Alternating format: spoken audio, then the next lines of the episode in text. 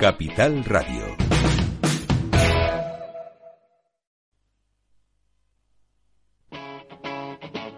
Capital Radio.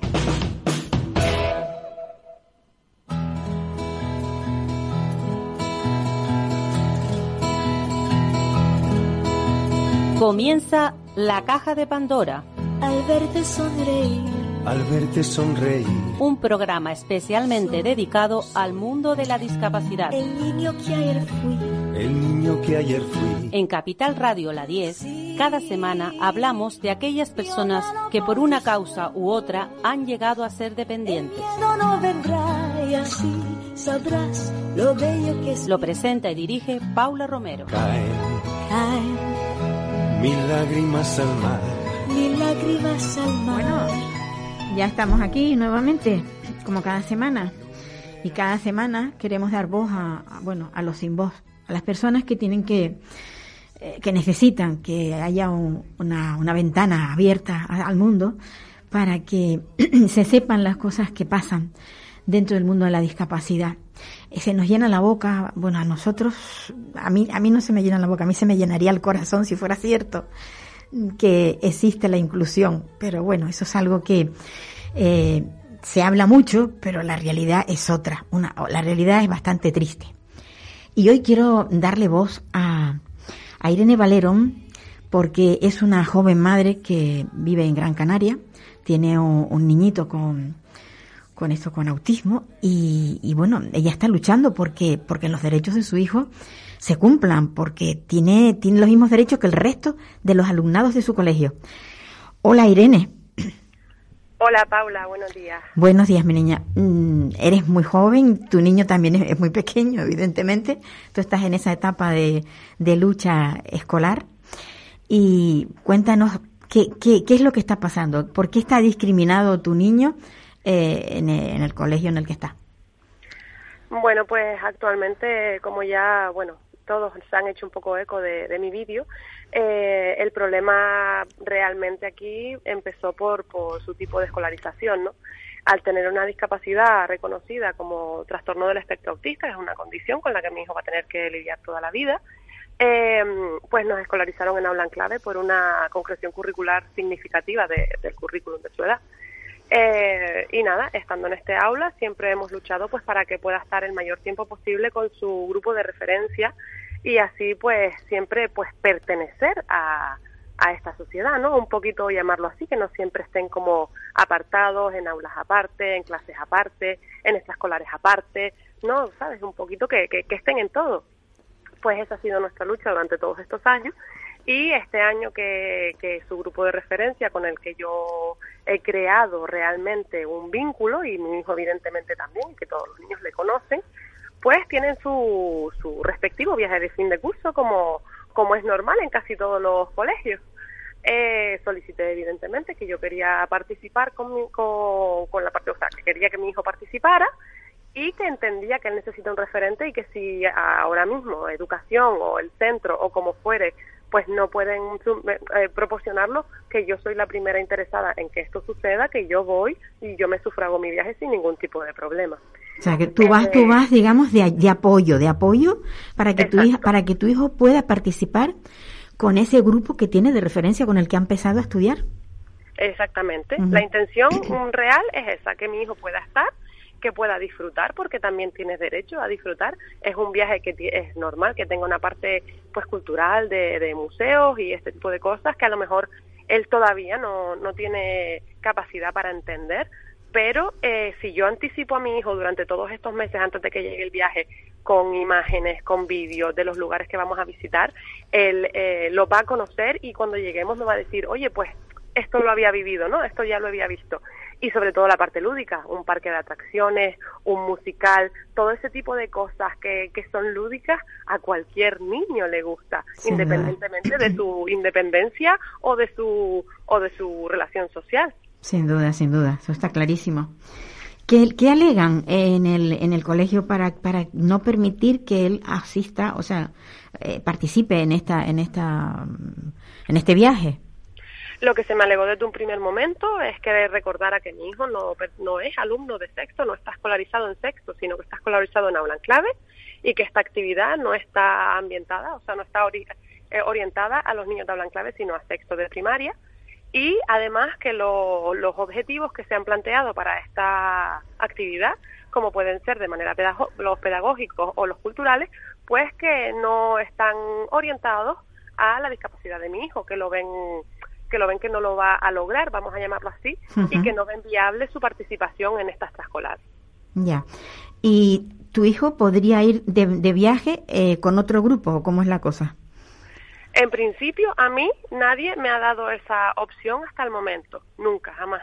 A mí se me ha dicho que no, que a este viaje no puede ir porque no lo ven viable y a mí no me han dado ninguna alternativa. Hasta el momento de hoy a mí nadie me ha llamado ni se ha puesto en contacto conmigo desde, desde el colegio para decirme, oye, pues tenemos una propuesta o tenemos una alternativa que darte. Nada, absolutamente nada. Sí es cierto que yo desde un primer momento he dicho que lo que yo de verdad espero es que mi hijo pueda ir con su grupo de referencia, porque aunque yo me tenga que quedar con el niño dos años más en el mismo centro, el año que viene o el siguiente, son niños que, que no que no conozco yo personalmente, ¿vale? A lo mejor mi hijo y esos niños sí que se ven en las horas lectivas del colegio, pero yo personalmente ni tengo relación con las familias, ni tengo relación con esos niños, entonces creo que el verdadero motivo de, querer ir este año es lo más normal. Son los niños que de verdad lo conocen y que yo espero que el día de mañana sigan teniendo una relación, porque yo voy a seguir creando eso gracias también al, a, las familias, a las madres, exacto, a las otras familias que siempre están eh, a mi lado, bueno, y yo en el de ellas, y que seguimos quedando para cumpleaños, seguimos yendo a la playa en verano, seguimos disfrutando de la piscina cuando se puede. Qué bonito. Exacto, o sea, mi hijo está totalmente integrado. Todos lo conocen, nadie le obliga a que entre a relacionarse socialmente, pero cuando hay el momento de, de, mm, hacer cosas, ellos lo, lo, lo, lo, integran. Lo arropan, ¿no? De alguna manera. Exactamente, exactamente. y lo cuidan, que al final es una parte súper bonita. También, también. también lo cuidan. Pero además te digo más, ese grupo de amigos está aprendiendo está aprendiendo lo que es el autismo y, y no se van a extrañar cuando vean otras personas con autismo. Porque el autismo está creciendo, cada vez hay, se diagnostican más niños con autismo, niñas y niñas, claro. Exactamente, estamos hablando de que si tú siempre apartas a nuestros niños, al final el resto del grupo los va a ver como, ah, pues es que son diferentes, es que no pueden. Como algo, Como algo raro. Exacto, estás demostrando que, que, que, vamos, que ellos tienen que seguir con este tipo de acciones, ¿no? Cuando ellos sean mayores, serán los futuros, pues no sé, presidentes, médicos, mm, profesores, etcétera, etcétera, y tú ya les estás demostrando de que esto es lo normal, ¿no? Los que los que no entran en el en lo neurotípico, pues los ponemos aparte. Y creo que es un grave error que estamos cometiendo los adultos de, ahora mismo, Sin duda. Eh, ya que el resto de los niños de manera espontánea y natural lo aceptan. Son capaces. Y estamos, Exacto, y nosotros simplemente les estamos demostrando que no, que lo raro o lo diferente, pues no, pues aparte. Mm, bueno, por lo que tú me cuentas, tengo la sensación de que entonces los niños que tienen autismo no, no harán viajes, ¿o sí? Vale, ahí quería yo llegar. Todas las discapacidades que no tienen esta concreción curricular, que sí están dentro del aula, aunque quizás pues vayan un par de, años por debajo, ¿no? Porque hay niños dentro del aula que tienen a lo mejor un TDAH, un Asperger, ¿vale? Que eso también son tipos de trastornos dentro del espectro autista, pero sí que están eh, eh, están dentro de las aulas ordinarias, ¿vale? Con su concreción, que no es tan significativa como la de mi hijo. Entonces ellos sí, ellos como si están dentro de las aulas ordinarias, ellos sí pueden participar si los padres lo desean, pero el mío no, porque está en el aula en clave. Vaya. Irene, yo espero que esto cambie. Mm, tú has, puesto ya, digamos, la, la, primera piedra para que se construya esta realidad de que, de que puedan ir estos niños como el tuyo a, a viaje. Yo espero que, que esto, vamos, que este recorrido no sea muy largo y que tú lo, logres, desde luego, porque... Definitivamente, bueno, mañana tenemos la, la reunión otra vez con el inspector y con, espero que con el equipo educativo también. Y yo lo único que deseo es que esto se resuelva de la mejor manera para todos y que, y que mi hijo tenga la oportunidad igual que el resto de los niños. Pues un abrazo muy, muy fuerte. Muchísimas gracias, Paula. Y gracias a ti por robar ese, este tiempo que sé que para ti ha sido bastante complicado. No hay ningún problema. Para poder participar. A ver, mucha suerte. Muchísimas gracias. Y besitos a tu crío, besitos a tu crío. Serán dados, serán dados. Bueno, pues después de hablar con, con Irene y, y, la problemática que tiene pues el autismo, porque seguimos así, o sea, esto no cambia, yo no sé cuántos años tienen que pasar para que esta sociedad admita a estas personas que, son distintas, porque realmente tienen una forma de ver la vida distinta a la nuestra, a los neurotípicos, que nos llamamos así. Bueno, pues ahora mm, tengo, la verdad que para mí es un honor tener eh, en, nuestro, en nuestros micrófonos a María Victoria Zunzunegui. Ella es doctora en epidemiología por la Universidad de California de Berkeley de Berkeley, Berkeley, soy muy mala. Fue catedrática de epidemiología en la Escuela de Salud Pública de la Universidad de Montreal y tiene un largo recorrido en investigación en prevención de la, de la demencia y el mantenimiento de la salud física y cognitiva en mayores. Tenemos el, el gusto de poder hablar con ella. Hola María Victoria. Hola, buenos días. Gracias por invitarme. Mm, gracias a ti por, por ser tan amable y, y, robarte y, regalarnos tiempo para, para hablar de, de, lo que es este esta parte de tan importante de nuestra sociedad como son los mayores, a los que todos llegaremos si tenemos suerte y no nos morimos antes. María Victoria, eh, hace muy poco tiempo mm, participaste en una en un documental donde se hablaba del trato a los mayores en residencia. Mm, eh, sé que, que, a lo largo de tu vida la investigación ha estado siempre centrada en eso, en, en, cómo se desarrollan las personas a partir de determinada edad, cómo se puede llegar. Esto, esto me gustaría que nos lo contara, porque es muy importante que quienes nos escuchen sepan que el final de nuestros, de nuestros días depende de cómo vivamos la vida, ¿no? Efectivamente. Bueno, creo que, que todos sabemos que cuando llegamos a mayores eh, llevamos una mochila de lo que nos ha pasado en la vida y según como hayamos tenido mayor o menor facilidad, pues también nuestra salud puede estar más comprometida, menos comprometida. De todas formas, lo importante es que cuando una persona se hace mayor, digamos, tiene 70 años, tiene por delante todavía más de 20 años como media de vida. Y es muy importante entender que en la vejez eh, no es lo mismo una persona que tiene 65 años que una que tiene 90 años y de cualquier manera siempre se puede mantener el funcionamiento al que se ha llegado, intentar mantenerlo a medida que se envejece.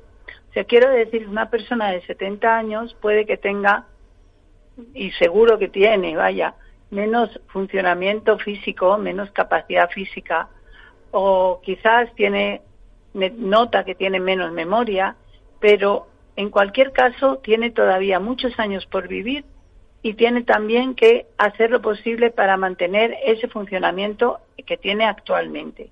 Por eso la base de todo del buen envejecimiento es prevenir, prevenir el deterioro. Y siempre podemos prevenirlo eh, con nuestra vida diaria, con lo que hacemos cada día. También interviene muchísimo el vivir en un entorno saludable. Por ejemplo, no es lo mismo vivir en un lugar donde hay buena armonía, no hay violencia, donde hay un ambiente limpio, donde se puede caminar por las calles, donde se puede salir a pasear por un parque o por la naturaleza, no es lo mismo vivir en un lugar saludable que vivir en un lugar peligroso, en un lugar contaminado, en un lugar donde no se puede salir a pasear porque no hay sitio por donde caminar, etcétera.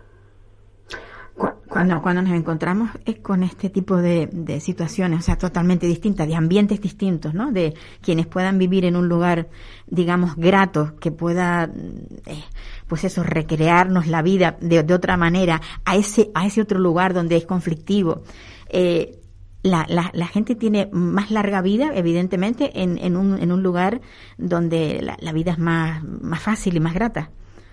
Está demostrado, ¿no? O sea, hay, habrá estadísticas. Esto está, es demostradísimo, demostradísimo, aparte de que lo puedes imaginar por sentido común, pero es eh, un ambiente saludable, un barrio donde hay relaciones de vecindad, donde la gente tiene paz, donde tienes que recurrir a una familia o a un vecino y está cerca, lo puedes acceder a esa persona.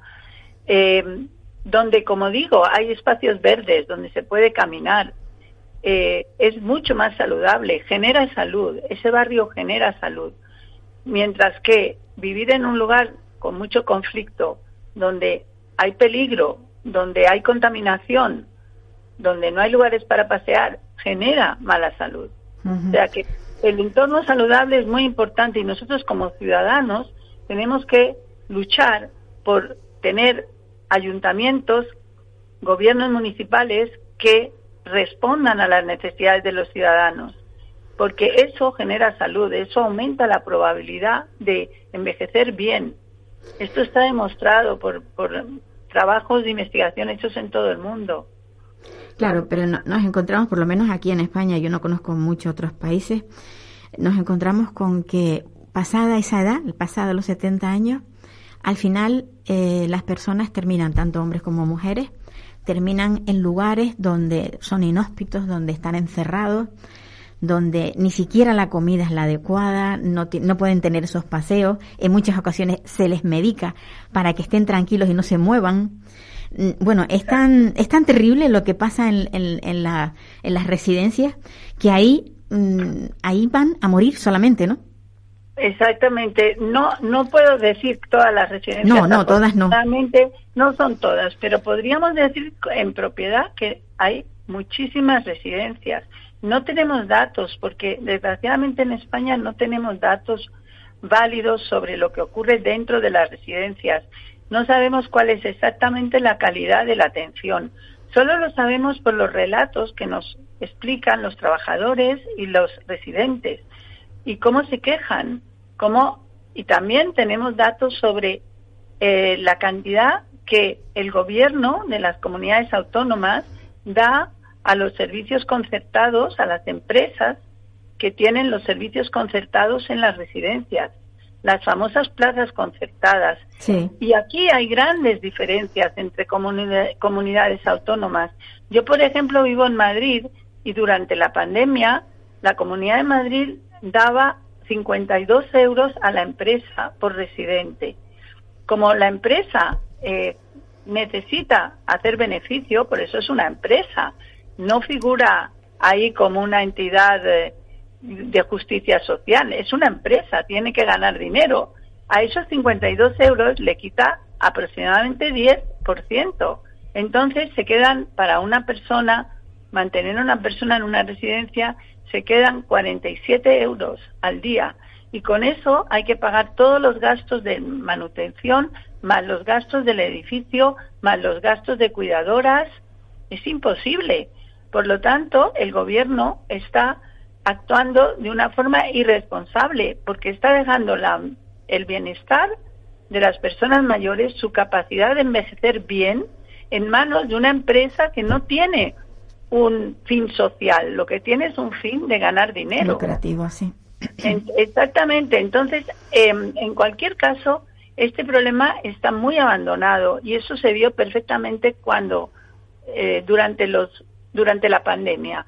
Los primeros meses de pandemia fueron los peores, pero continuó el abandono durante la pandemia y lo han denunciado muchas entidades como Amnistía Internacional, Médicos Sin Fronteras y nosotros cuando hacemos investigación vemos perfectamente cómo la mortalidad de las residencias durante la pandemia fue altísima y en gran parte evitable. Y no solo eso, sino que además se dejó morir a las personas mayores sin atención hospitalaria y en condiciones muchas veces terribles porque no tenían cuidados paliativos tampoco para tener una muerte digna. Por eso estamos trabajando mucho en que se conozca lo que ocurrió, aunque ya hace tres años que ocurrió, porque pensamos que todas esas muertes no deberían de ser muertes que no sirvieron absolutamente para nada, que nos olvidamos de ella y pasamos a otra cosa.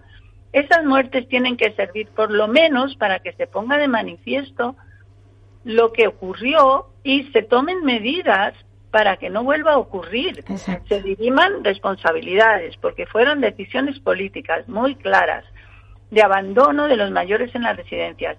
Pero es que además de esta justicia que es necesaria, es también necesario tomar medidas y que no sigamos con estas residencias con pésima calidad de cuidados en gran medida, porque no son todas, como he dicho antes, pero son una mayoría. Sí. Con que hubiese una sola tendríamos que protestar, pero son, son muchísimas más.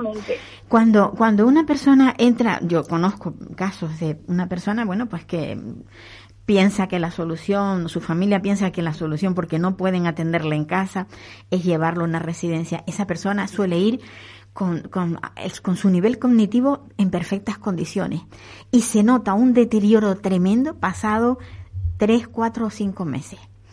¿Hay algún estudio en el que demuestre que una vez que estás en una institución a nivel cognitivo se va deteriorando la persona? Sí, mira, hay estudios, pero no tenemos ninguno aquí en, en España, como te digo. Es Mm. como una, las residencias son como lugares oscuros donde una vez entran ya no se sabe nada o se sabe muy poco. Quiero decir, se sabe muy poco porque lo que sabemos son cuentos, relatos de los trabajadores que trabajan en las residencias, que son muy valientes y nos cuentan lo que pasa dentro, o de las personas mayores que todavía están bien y pueden contárselo a sus familiares. Claro. En muchas residencias, después de la pandemia, ya no se puede, los familiares ya no pueden circular libremente por toda la residencia como pasaba antes. Los familiares, que a veces eran los testigos, que podían contarnos lo que pasaba en las residencias. Entonces, esta, esta situación de opacidad es terrible para las personas mayores. Eh, nosotros pensamos que las residencias son necesarias. No es, eh, es, es necesario cuando una persona mayor necesita cuidados 24 horas al día, Claro. porque sus familiares no pueden atenderle 24 horas al día. Y a no ser que los familiares tengan muchísimo dinero, y estoy hablando de 5.000 euros al mes, no se puede mantener tres cuidadoras con seguridad social en condiciones dignas de trabajo en- para mantener a la persona mayor en casa. No se puede, la gente no puede hacer eso, no tiene el dinero para hacerlo, excep- exceptuando a muy pocas familias. Entonces, las residencias son necesarias cuando una situación de dependencia es muy grande o es de 24 horas o es diaria, muchas horas al día. Las personas, las familias tienen que seguir su vida y trabajar, necesitan trabajar para ganar dinero, para cuidarse ellas mismas. Luego, muchas ocasiones es necesario que la persona mayor vaya a una residencia y muchas personas mayores se están dando cuenta perfectamente. Vamos a ir a una residencia, pero vamos a ir a una residencia buena, a una residencia en condiciones. Y pensamos que las residencias podrían ser mejores si fueran públicas, porque no habría ese ánimo de lucro, y también serían mejores si hubiera sistemas de información y se democratizaran, porque las residencias deberían, en teoría, pero no ocurre, tener un órgano democrático de gobierno donde participaran los trabajadores, los familiares y los propios residentes que están en condiciones de participar. Pero eso no está ocurriendo actualmente. No, no es posible. Yo he oído hablar de un comité de calidad, pero se oye hablar, pero no conozco ninguna residencia que lo esté utilizando. Exactamente. Esto está previsto, está previsto en la ley, pero no se hace. No se hace y no pasa nada. Nos estamos manifestando constantemente por otras cosas, pero por los mayores no nos manifestamos. No, ¿Qué? por eso. Sí, es que, ¿qué? a ver, eh, también pensamos esto. Mira, te voy a dar un par de estadísticas para que veas que la situación cuál es. A partir de los 65 años hay muchas etapas en la vida y la inmensa mayoría de los mayores de 65 años están completamente bien, no tienen problemas de funcionamiento físico ni cognitivo. Luego hay aproximadamente un 20% que tienen problemas físicos o cognitivos. Y luego hay una parte muy pequeñita, que en este momento es el 4% de los mayores de 65 años, que necesitan estar en una residencia. Estamos hablando en toda España, en 400.000 personas mayores en residencias. En toda España. Es una población que ha, ha luchado toda su vida, ha trabajado toda su vida para tener el país que tenemos. ¿Cómo puede ser que los 48 millones de españoles no seamos capaces de atender a estos 400.000 mayores que necesitan ayuda en condiciones dignas para vivir lo que les queda de vida de forma satisfactoria. Y afecto, y afecto que también lo pierden. Exactamente. El afecto lo pierden, sí, sí. Claro, porque esa, esa situación que decía antes, si tú vives en tu domicilio y estás rodeado de un barrio amistoso, un barrio que tiene armonía, que tiene paz, donde tienes seguridad física, con que tienes una pensión que te permite salir de casa, hacer cosas básicas, nada de lujo, una vida decente. Y, y vives en un lugar donde puedes hacer uso de todas tus funciones físicas y cognitivas todos los días, puedes pasear por la calle, puedes ir a una biblioteca, puedes ir a tomar un café con los amigos. Esto es una vida saludable y digna. Y solamente al final de la vida, cuando se presentan situaciones de dependencia total, es decir, que necesitas cuidados continuos, es cuando tenemos que pensar en una residencia. Una residencia que tiene que seguir orientada a que mantengas la salud, a que mantengas la función que te queda y a que tengas una vida digna. Eso es lo que no está ocurriendo, lo que estamos fallando estrepitosamente, incluso después de la pandemia. Mm. Y volviendo a la calidad de vida de las personas, eh, ¿hay algún estudio que demuestre que, que, los, que los cuidadores, o sea, por ejemplo, personas que a lo largo de su vida han tenido que cuidar a un dependiente durante muchísimos años, como pueden ser las madres que tienen un hijo discapacitado, eh, la calidad de vida de esas madres eh, evidentemente es muy distinta a la de otras que no, no han tenido ese problema, ¿no? Me refiero incluso a nivel cognitivo, o sea, una vez llegada a la vejez, ¿cómo, cómo, cómo, se puede, eh, digamos, valorar un caso, una parte y otra, o sea, unos, unos padres y otros? Sí, pues mira, es como siempre, si te voy a dar estadísticas, tienes que tener en cuenta que son la media. Ajá, sí, sí. Nosotros por ejemplo, eh, revisamos la bibliografía que había sobre cuidadoras, que son todas mujeres, familiares que estaban cuidando a niños con mucha discapacidad. Y entonces, como media, cuando estas mujeres van envejeciendo, em, tienen telómeros, que son los capuchones de los cromosomas, más cortos. Eso significa que realmente el estrés el estrés de cuidar a un familiar que tienes que atender durante muchas horas al día y que tienes situaciones difíciles, que no sabes qué puedes hacer en este momento, que te encuentras indefenso, que no, no sabes qué recursos puedes movilizar, ese estrés tiene un efecto biológico, como media. Dentro de eso hay variedad, como siempre, hay personas que cuentan con más recursos, ya sean internos o externos. No es lo mismo cuidar solo que cuidar con otras personas que te ayudan. Eh, no es lo mismo cuidar cuando tienes mucho dinero que cuando no tienes dinero en absoluto y no llegas a las satisfacciones básicas, de las necesidades básicas. O sea, hay mucha variabilidad en esta, en esta situación de cuidados cotidianos durante muchos años. Pero la media tiene un daño biológico.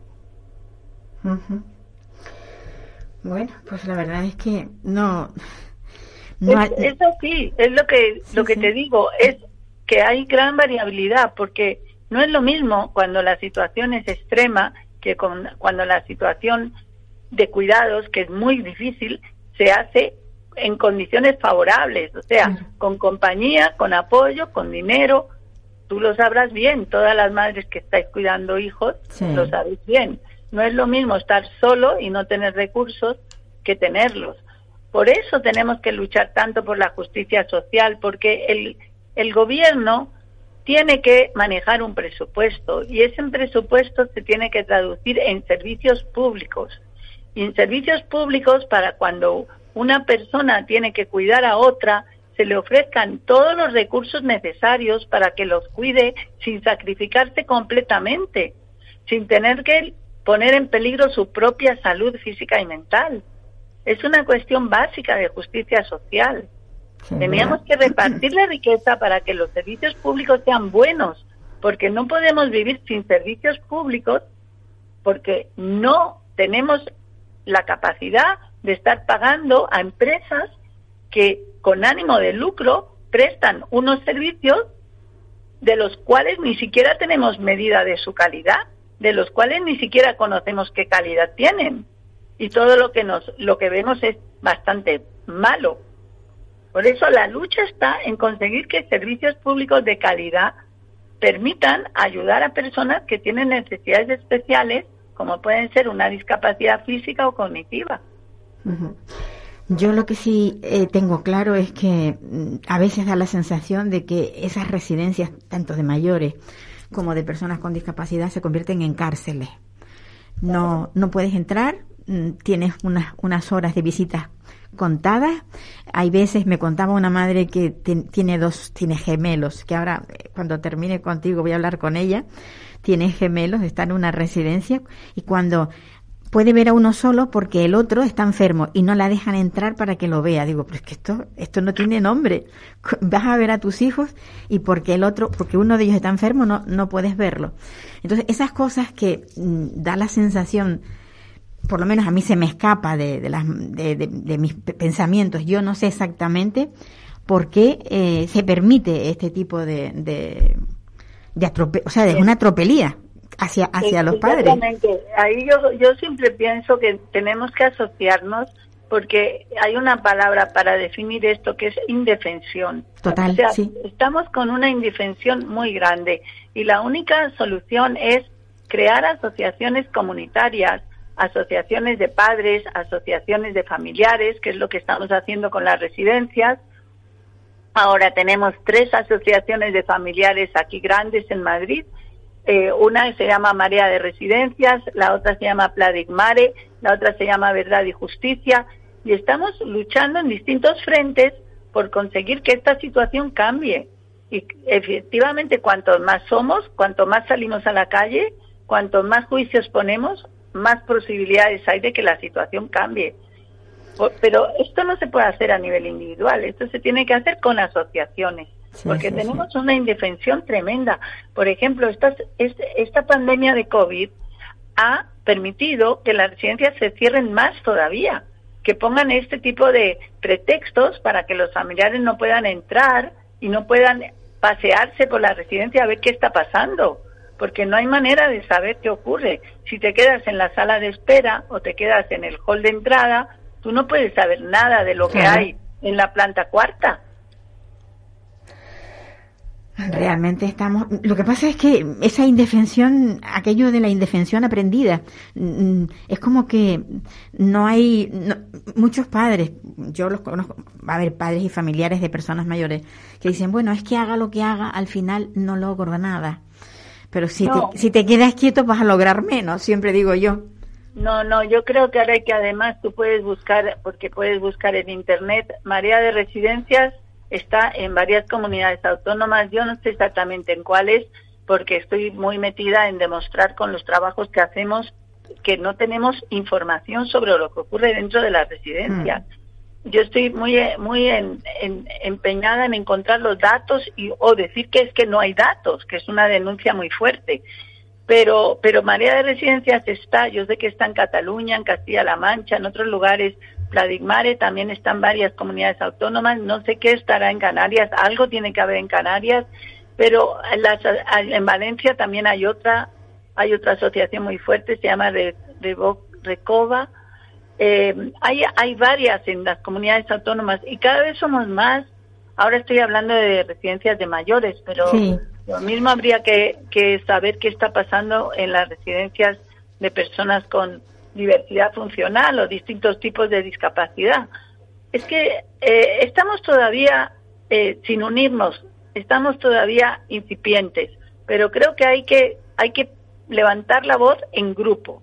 Creo que a nivel individual puede ser incluso contraproducente, porque puede ocurrir que si tú denuncias algo a nivel individual, el director o la directora de la residencia tome represalia. Exacto, sí, sí, sí. Te puede pues, castigar a ti o castigar a la persona vulnerable que está dentro de la residencia. Exactamente.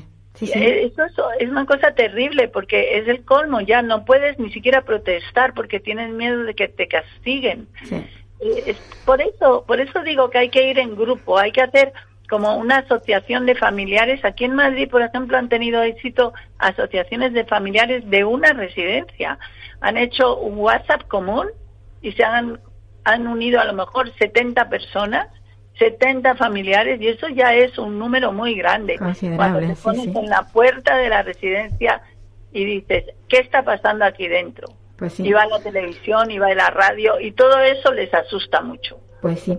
María Victoria, tú que has vivido fuera de España, eh, tenemos una gran diferencia en temas sociales.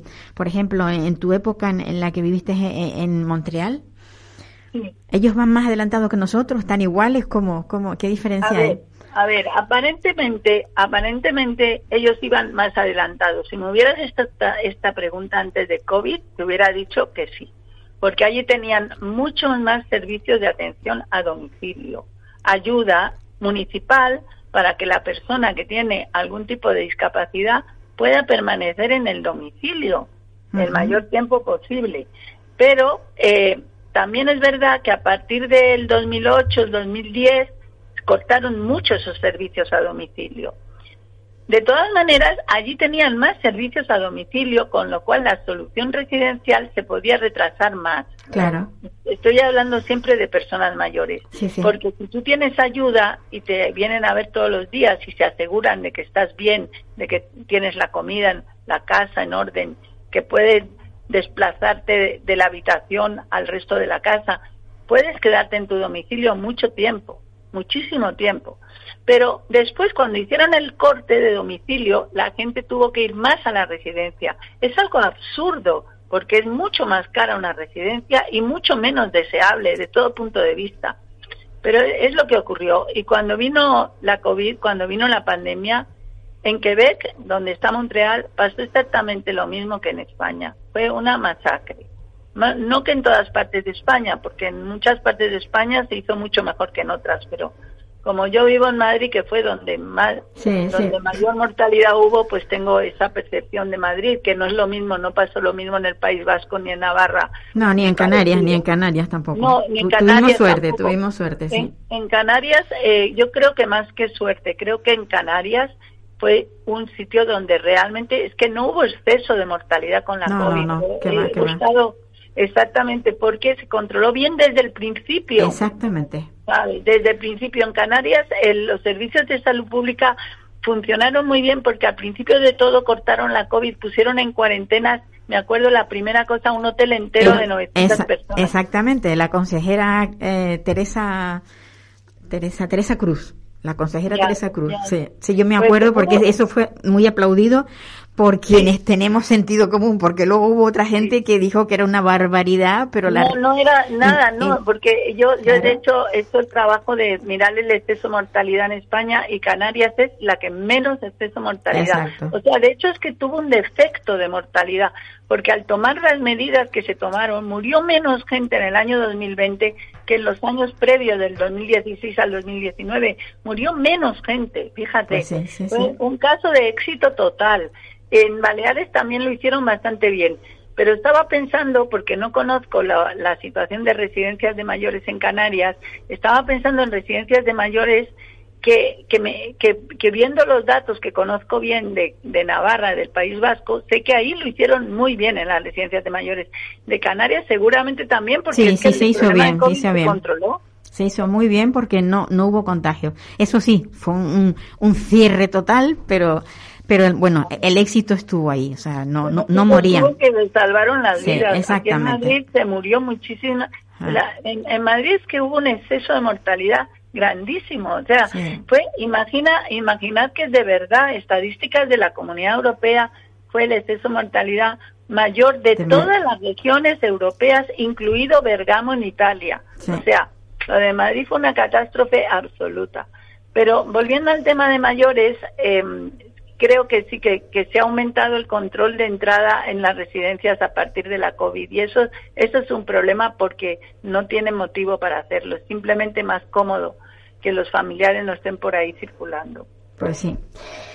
Bueno, la verdad es que estaríamos muchísimo tiempo hablando de esto porque es tan, es tan importante que, que la gente tome conciencia. Porque yo lo que veo es que eh, ni siquiera tienen ese sentido de que al final vamos a caer todos en el mismo lugar. ¿Por qué no tratamos de cambiarlo?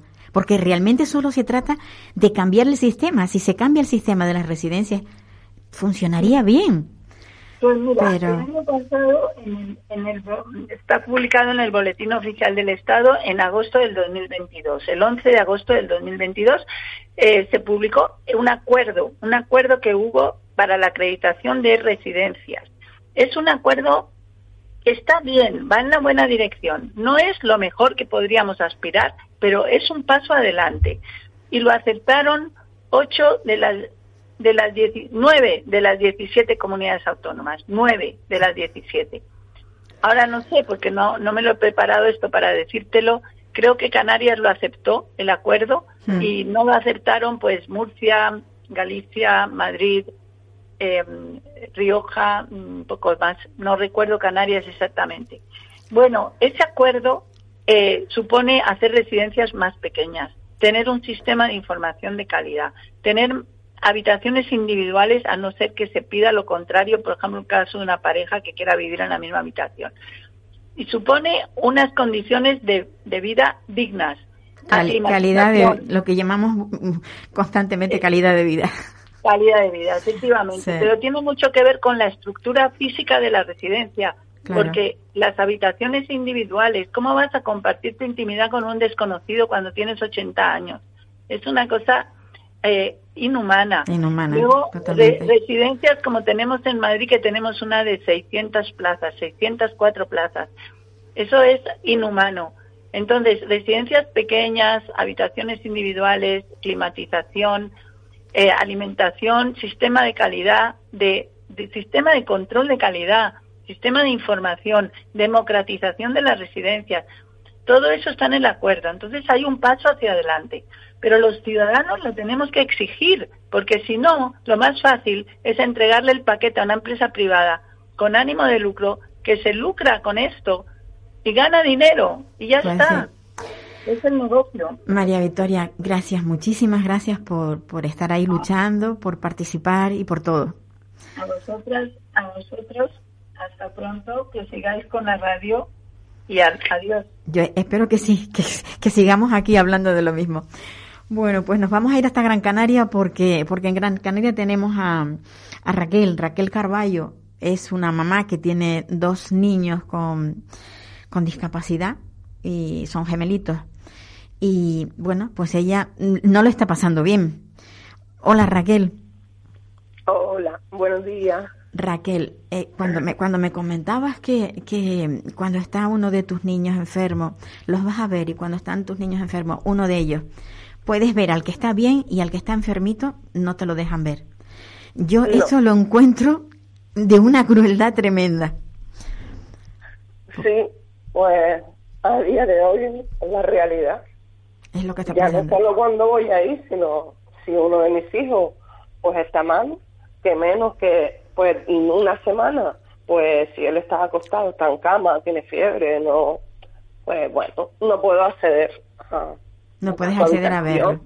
No. Es que yo yo yo estaba pensando, digo, es que mm, a ver, si ellos ponen eh, el, o sea, la cortapisa que te ponen es porque no puedes entrar porque hay, porque, o sea, están los demás chicos por allí, porque tú interrumpes, bueno, porque es un intrusismo, vale. Pues que hagan, que adecúen una sala o un lugar cercano a, a la, a la, portería o al lugar donde, donde haya una especie de enfermería, entre comillas, y las personas que estén enfermas en un momento dado lo lleven allí para que allí puedan ver a sus familiares. Esa sería una solución. Esa sería una solución. Pero si no tendría nada de malo que entre un padre en casos concretos porque el familiar está malo, pero si a lo mejor está acostado en cama. ¿sabes? deja poderte pasar ahora que ellos no tengan el centro preparado, adecuado. Eh, ¿Y cuántos, o sea, cuántos días te has tirado tú sin sabiendo que tu hijo está enfermo y sin poder verlo? Pues hasta una semana, porque hasta que después se recupera, viene el fin de semana, un contrato a la guagua, pues pasa eso una semana. Una semana. Tú los tienes a los dos en el mismo lugar, claro, evidentemente. Sí, Tus- sí, pero tus hijos- lejos, claro. lejos. Lejos, El sí. transporte no es lo mismo. Da- desde, desde, tu, desde tu domicilio a donde está la residencia, que ellos están en... A ver, esta, esta es la residencia, porque me gustaría hacer hincapié en que esta, esta es la residencia en la que un grupo de, de madres se reunieron, fueron a Sí. ver a- al diputado del común y eh, el- la residencia es un centro donde no solamente hay residencia, sino también hay centro de día, eh, que se llama el CAM San José, De San José de las Longueras En Telde. En Telde. en Telde. O sea, tú vives en la capital y te De tienes que desplazar hasta Telde. Sí. ¿Tú tienes medio de transporte tuyo? ¿Tienes- No, no, no, yo tengo que ir en la guagua, pero ya te digo que los festivos y fines de semana pues no funciona igual. Claro. Raquel, ¿y cuando, cuando tienes que traerlos, los traes a los dos? Claro. ¿Cómo haces para coger una no, guagua? no puedo a los dos. A va. ver, ya los traigo a uno a uno. Un día uno y otro Y día otro otro. día otro. Vale, vale. Porque también me comentabas que uno de ellos mm, tiene un poquito más de libertad, se puede mover más. Y el otro ¿Mm? sí, siempre que esté a mi lado, fijo conmigo, sí. se puede... Otro es de ruedas, ya te digo, un taxi de Las Palmas a Tel, de Tel de Las Palmas festivo, allí no funciona bien el tema de taxi adaptado, a lo mejor hay uno y están más palomas y no, no, queda. No puede. No, la distancia no. No sé cuándo llegará el momento que yo le he pedido que me lo pudieran trasladar a Las Palmas. En Las Palmas hay centros donde pudiera estar tus chicos. Sí, claro, en el CAN Reina Sofía. El ca- es- o sea, está más próximo a donde, donde tú vives. Sí, sí, sí. ¿Has pues puesto la solicitud y, y qué, qué te han dicho? Ah, nada, yo ahí me puedo quedar esperando años, o nunca, o no sé. No, ellos lo ponen todo difícil, que es complicado, que son dos plazas. Que es complicado bueno, porque y son... como tendrán más solicitudes Claro. y más listas de espera y más de todo, que todavía no entiendo todo lo que pasa referente a todos estos centros, a todo, porque En esta, en esta, eh, o sea, lo- eh, esta queja que presentaron eh, los padres en, sí, en el diputado del común, hablaban de, de, de golpes, de magulladuras, sí, de... bueno, ya, sí. Eso no, se ha, re- si eso no se ha es- resuelto. O sea, o sea, después de haber ido al diputado del común, ¿ha cambiado algo? Mm, No es poco tiempo para saber. Mm, Yo, mis hijos no, no han recibido golpes así ni nada, descuido. Algún golpetón en el brazo, a lo mejor caminando, se le fue deambulando solo, cualquier cosa así, pero no lo sé cómo andará todo. No lo sé. Todavía no tienes tú ninguna... No, me, me imagino que medio igual, casi igual, Bien. prácticamente, porque Por fin, por fin consiguieron que el agua del grifo deje de, de dárselas a tomar a los chicos. Sí, Eso sí. sí. Bueno, en menos mal. sí. Menos Pero mal, ¿no? Tendrían que decirnos otra vez, no, le vamos a dar del grifo. Si ustedes quieren, pueden traer el agua, claro, por lo menos darnos la opción ya, la última opción de dar elegir a la familia. Pero no, por ahora no. O sea, una de las cosas que le dijeron fue que si querían podían llevar el agua para que los chicos bebieran agua de, desde sus casas, o sea, con las botellas que No te- queda otro otro remedio. Mis hijos son internos y si ahí solamente hay agua del grifo, pues si yo no se lo llevo, van a beber agua del grifo. Claro. Pero ¿quién te asegura a ti que estén dándole el agua de la- que tú llevas? No lo sé. Al Eso- 100% no eso, sé nada. eh, eso es terrible, eso es terrible. Mm. Bueno, yo me, yo me imagino que, que ya el cabildo habrá puesto ya, pues, bueno, un poco de cordura en todo esto. Espere. Y porque hay que, mm, muchas veces se habla y se dice, no, porque el centro, es que el centro está pagado por el cabildo. Los cabildos tienen transferidas la- las competencias de lo que es el tema de la discapacidad. Y cuando hablamos del cabildo, este es el cabildo de Gran Canaria. Aquí en, Oh. en Tenerife tenemos también nuestro, nosotros nuestro cabildo. Y los cabildos son los que tienen que mirar porque esos centros funcionen bien. Sí. Sí, la- interesarse más realmente porque... exacto, interesarse más. una vez, pero vamos, absoluta. Como si no existieran, ¿sabes? Como una decadencia ahí, porque ahí se rompe todo, todo está roto, ahí no arreglan nada, no ponen material nuevo, hay falta de todo, ahí yo creo que no están algunas cosas adaptadas, porque ahí hay una piscina que tiene agua y ya está, no se ve más nada, solo una piscina vacía. ¿Sabes? Alrededor no hay nada, no grúas, escaleras, no sé, tendríamos que ver Sí, para eso. poder utilizar. Yo sé que hay una, hay. Mm, Hay, hay una, una consejera en el Cabildo que se está tomando mucho interés, de la oposición, que se está tomando mucho interés en que las cosas funcionen bien. Sí. Yo aplaudo ese interés por esa, de esa yo mujer, estoy, vamos, como, por favor, ¿sabes? Alucinando, como dice la gente, ¿no? Sí, sí, pero que por favor que, que haya alguien que haga algo, ¿sabes? Bueno, lo, lo Por, importante, esta- por estos chicos. lo importante es que, que esta, esta consejera, mm, no voy a dar su nombre porque igual no. Yo no sé. Mm, Bueno, pues que se interese y sobre todo que vaya a visitarlos, porque otra de las cosas que tam- también eh, observamos es que no solamente no dejan entrar a, a los padres a las, a las residencias, sino que esta, esta en particular, esta consejera, le fue negada la entrada en una de las residencias. Sí, sí. ¿Qué, ¿Cuál es tu opinión? No, no lo veo eso. No lo veo. No tendrían por qué. Porque dicen, ¿por qué? Si está todo bien, no hay problema, todo es normalizado, pues podría, ¿por qué no? Si es Exacto. otra consejera como, como la otra, como cualquiera. Pues sí, Hasta un propio padre, ¿sabes? ¿Por qué? sí, ¿por qué no pueden entrar? Ustedes Yo he tienen... entrado una vez, pero porque ya te digo que lo pedí porque cuando ingresaron mis hijos no había visto el centro porque estamos todavía como en el COVID y no nunca lo vi. Hasta Nunca. que hace unos meses que pedí para verlo y bueno, Cuando, podría estar mucho mejor. Ra-. Raquel, eh, cuando tus hijos no estaban en el en la residencia, eh, ¿cómo te las arreglabas para poder ir trabajar, para poder hacer las cosas de casa, para todo? ¿Cómo era tu vida? Mi vida, pues mi niño estaba en un colegio privado eh, hasta los 14 años y nada, y mi vida era ayuda a domicilio, la asociación mía y colegio y médico y casa y comida y así siempre. No te daba tiempo a nada para ti. O sea, quiero decir, No.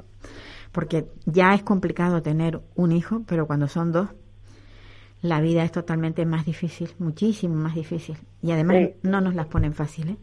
Que va, para nada. En este, no, no, no, este mundo de la discapacidad, fa, que va. complicado, porque yo hablo con más madres de más centros, con otras características y por todos lados, ¿sabes? Y, da- y, y todos, todo el mundo tiene el mismo problema. ¿Qué, qué, qué, esto, ¿Qué diagnóstico tienen tus hijos? Parálisis cerebral infantil. Parálisis. Ajá. O sea, que los dos tienen lo mismo. ¿Qué fue? ¿Algo que se produjo en el parto? Pre- prematuro y en semana y bajo en peso. Grandes prematuros. Ujú. O sea, que los tuviste en incubadora durante X tiempo. X meses. ¿Cuántos? Me dijo, X meses. O sea, que no sabes. Sí, Sí estu- sé, sí ya, ya, ya. porque cuatro meses se pegó uno y otro un mes y medio Ya. por el peso que tenía. Ay, Raquel, qué dura es la vida. Con algunos, ¿eh? Sí, pero supieran el, el amor y todo que le tenemos a niños. Claro.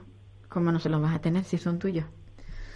¿Cómo no se los vas a tener? Un hijo igual que otro, cualquiera. Sí, exactamente. Y estos hay que quererles más o, o cuidarles más porque Sí, porque la vida no no se la no se tampoco la- es fácil para ellos. sí. Bueno, Raquel, a ver si se consigue algo después de esto, después de, de lo de, de la visita al diputado del común, a ver si conseguimos que que este este cam, cam- cambie. Nosotros no pedimos nada, solamente una calidad. Sabe que podrían están en ello ahí, a ver, a ver, a ver si esto va evolucionando y mejora y cambian de mentalidades y de, todo. Y sobre todo de la, la forma de gestión, que, que ahí es donde está, ahí es donde está el problema. Sí, falla todo. Que no, que no se habían gestionado. Raquel, yo no sé qué decirte. Te mando un abrazo desde aquí, desde la isla de enfrente. Gracias. Que estamos en Canarias, pero estamos como está las islas, estamos separaditos por, por el agua, pero bueno. Estamos unidos a la vez. Efectivamente, unidos por un cordón que invisible, pero que nos hace, como madres de hijos con discapacidad, nos hace muy sensibles y se, y se siente mucho el dolor de otros. Un abrazo fuerte, fuerte, Raquel. Gracias. Gracias. Un abrazo muy fuerte. Bueno, amigos, que se nos acabó el tiempo, que es lo que hay, mm, que me quedo con un mal sabor pensando en que Raquel, Raquel se, se, ha quedado llorando, pero es lo que hay. Tener un hijo con discapacidad no es nada agradable y no nos hacen la vida fácil. Bueno, les deseo que la semana próxima estén por ahí escuchándonos y adiós a todos.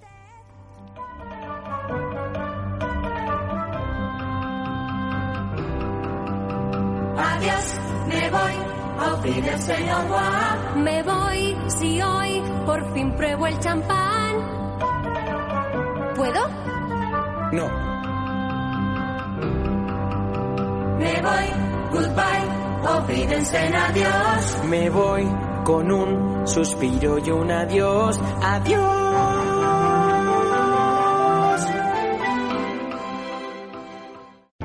Para personas inquietas, Capital Radio.